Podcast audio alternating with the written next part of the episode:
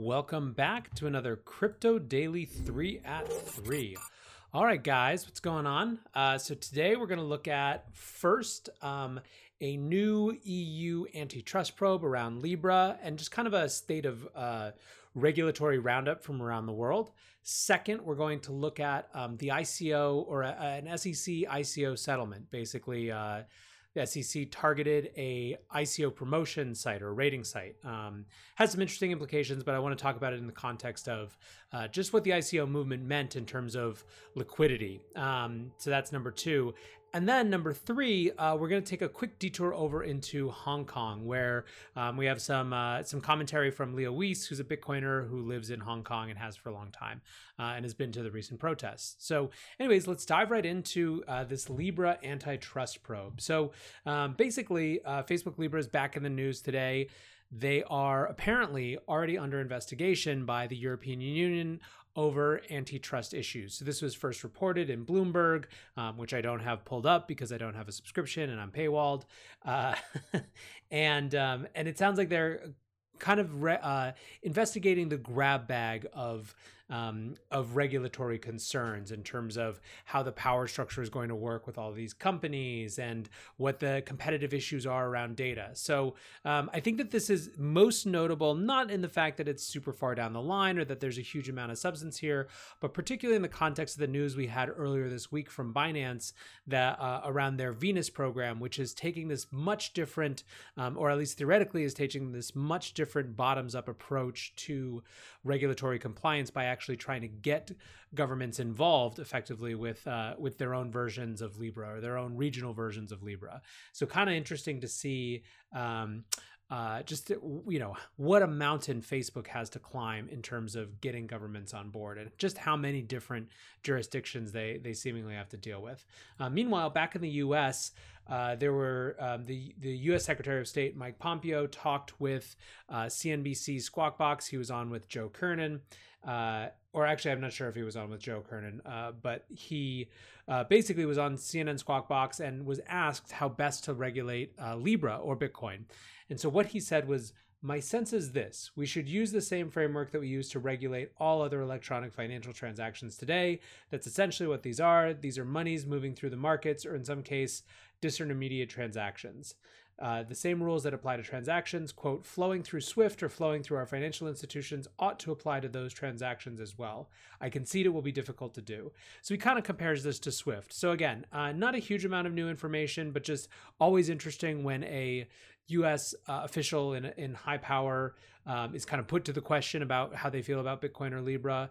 Um, I think that this is notable, I guess, in one way because one of the lines of questioning, particularly from the last Senate hearing, had to do with whether there was actually a new regulatory body needed. This would seem to be uh, kind of some evidence of of sentiment to the opposite that uh, they should be able to be regulated just the same institutions that we already have uh, in place now.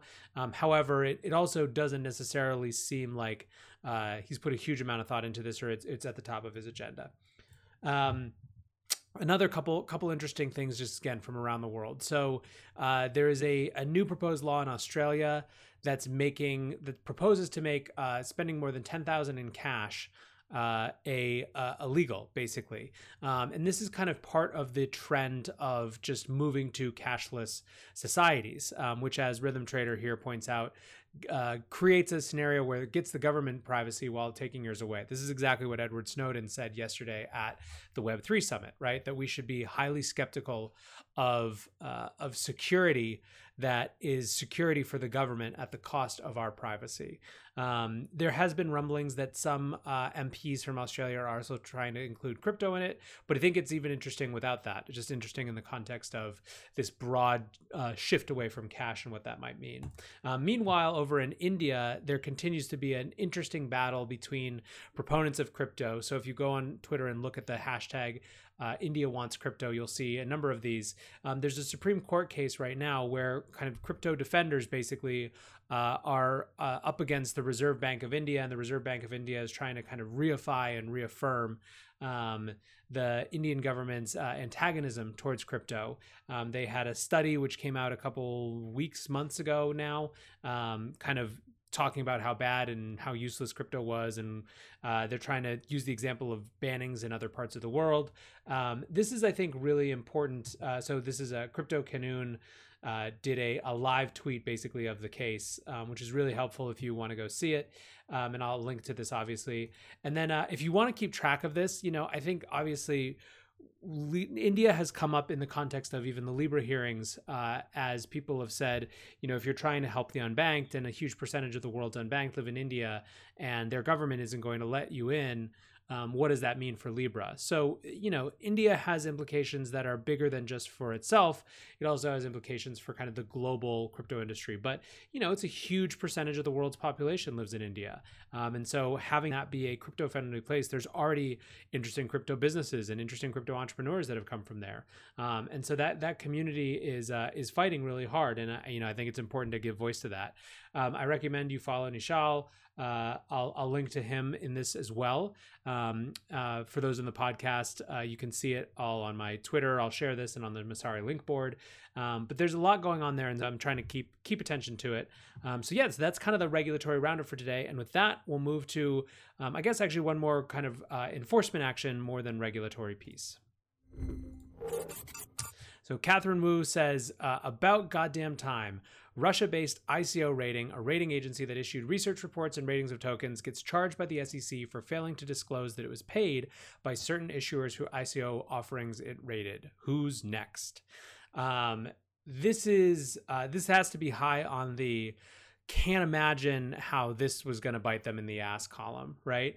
So basically, uh, it seems like, long story short, it's an ICO rating site that took money to rate your ICO, um, which was common practice a couple years ago for a short window, right? Uh, I mean, remember being on conversations where people were actively talking about this or trying to pitch this as a viable marketing service, or as just part of what you did. You paid your money to get Telegram members in, and then you paid your money to get ICO ratings.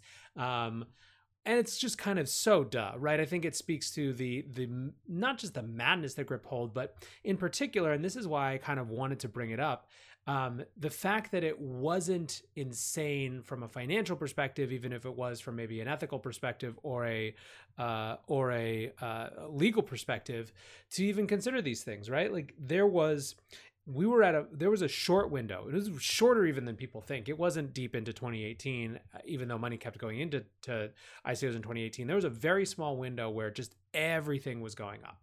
Uh, and that was including people's twitter followings were going up people's youtube followings were going up everything was going up.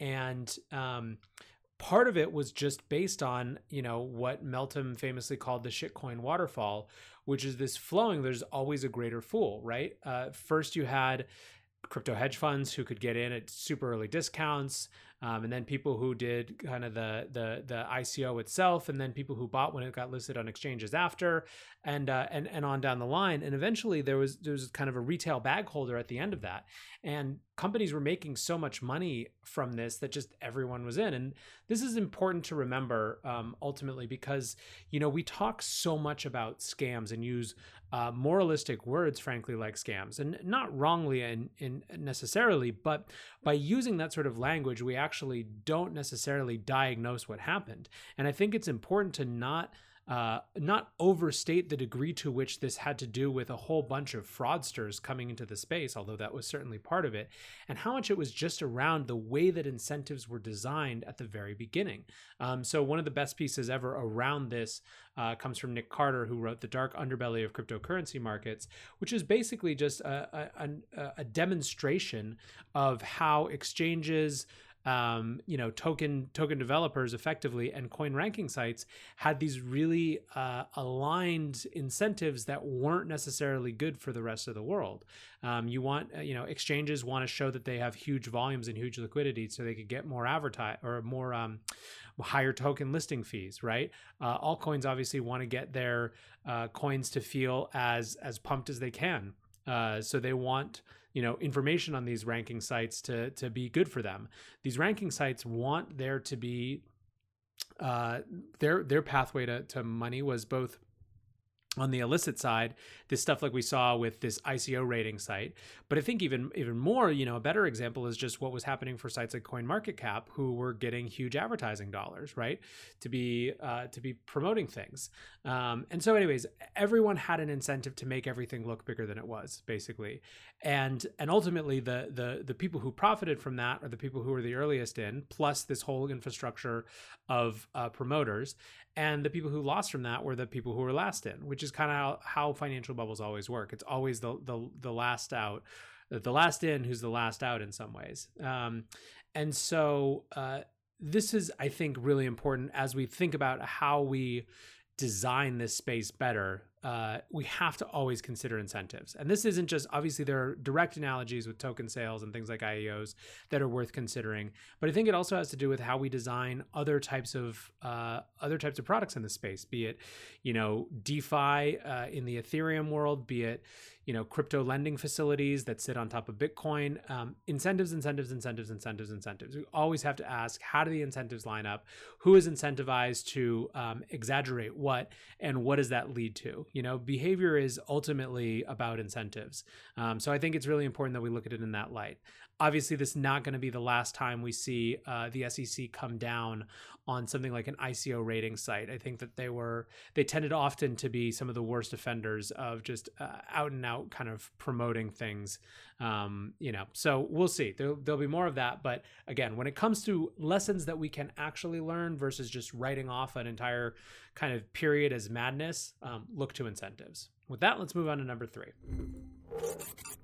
So, uh, obviously Hong Kong has been uh, a big topic of conversation around the world since uh, protests started in June. Now, protests were nominally about uh, an extradition law, um, but in reality, I think you know most people feel like they are the inevitable conclusion of a place that theoretically has uh, kind of freedom of markets, freedom of assembly, and other sorts of civil liberties and civil rights, uh, civil rights, without actually any ability to control the shape and destiny of uh, of their government in in a real form.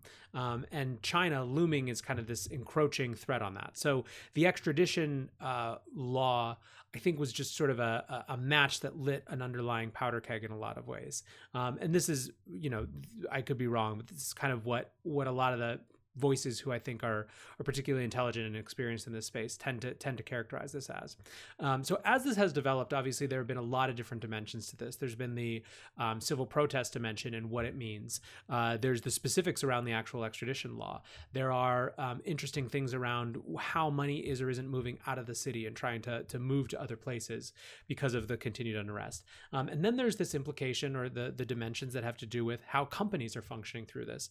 So this kind of reached ahead. Uh, uh, earlier this week. Well, I guess it, you know we're finding out about it earlier this week, but uh, earlier, uh, basically, well, I'll just read the I'll read the the news report that was going around and kind of went viral.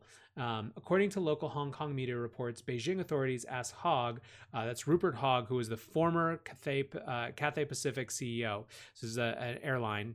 Um, Beijing authorities asked Hogg to hand over a list of uh, employees who had taken part in the recent anti extradition bill protests in Hong Kong. Instead of betraying his employees and endangering their safety, he provided a list of only one name, his own. Um, so this flew around. I mean, obviously, like to the extent that this is true, uh, this is a you know hugely um, big ups to this guy, right? He's the, an example of standing on principle. Now, there's a couple things that are uh, that are that are a little bit challenging about this. So, um, sources like the International Business Times have uh, have also reported on this. However, the original source uh, was uh, Taiwanese media, right, which obviously has their own dimensions and challenges when it comes to um, uh, China, right? Uh, this is a contentious issue. In fact, spillover into the Taiwan-China conflict is is one of the biggest uh, things that creates worry around anytime anything happens in this region. Um, but either way, uh, this is a, uh, a an important uh, important moment just because it's it's creating context for uh, the, a showdown effectively between CEOs in China. Like their companies are going to have to decide how they comply with Beijing's rules uh, as it relates to Hong Kong. Um, and it's going to get tense. So, this is Bloomberg article today that's making this exact point. China's warning to global CEOs toe the party line on Hong Kong. Um, Beijing scrutinizing how companies' workers respond to protests. Uh, and the clampdown on uh, the airline Cathay Pacific sent a chilling message. So, this is a huge dimension of um, of you know the the conflict is what happens vis-a-vis theoretically private companies and what they do especially when they're globally uh, private companies who are operating in this area. Now um, Cathay Pacific I think was more than 50% owned by uh, by Chinese government. So there's kind of a, a that dimension as well but um, really interesting stuff. I mean I think it's an incredibly important story. As I mentioned before I think that the uh, it's part of the larger question of how power is rebalancing um, or not rebalancing that uh, crypto is is emblematic and symptomatic of, um, and hopefully uh, a, a, tool for for uh, a tool in the war um, for how power shifts. But I wanted to close with um, I, I, asked uh, a Bitcoiner who's been in the community uh, both of Bitcoin and Hong Kong for a long time, Leo Weese to uh, just share his impressions about what's been going on. Um, he was at the protest this last weekend where there were 1.7 million people demonstrating. And so in this clip, Leo kind of goes through uh, what's been going on um, and uh, and where things are now, what the mood is. Um, so I'm going to sign off and let him uh, let him kind of speak in his own words. And I will be back tomorrow, guys. Thanks as always for watching. Thanks for listening, and I will see you tomorrow. Peace. Hey, greetings from Hong Kong, a city that is formally part of the People's Republic of China, but other than China, does grant its citizens considerable civil liberties and rights. The freedom of assembly, the freedom of speech, um, the freedom to own property, and an independent court system and the rule of law. Um, so when Hong Kongers heard that the, uh, the government proposed to seek an extradition treaty with China, an extradition treaty that would allow anybody to be picked up by the Hong Kong police and sent to China without a fair trial, Hong Kongers were understandably furious. They've increasingly taken to the streets, and on June 9, when one million people took to the streets, many believed the government would finally cave in.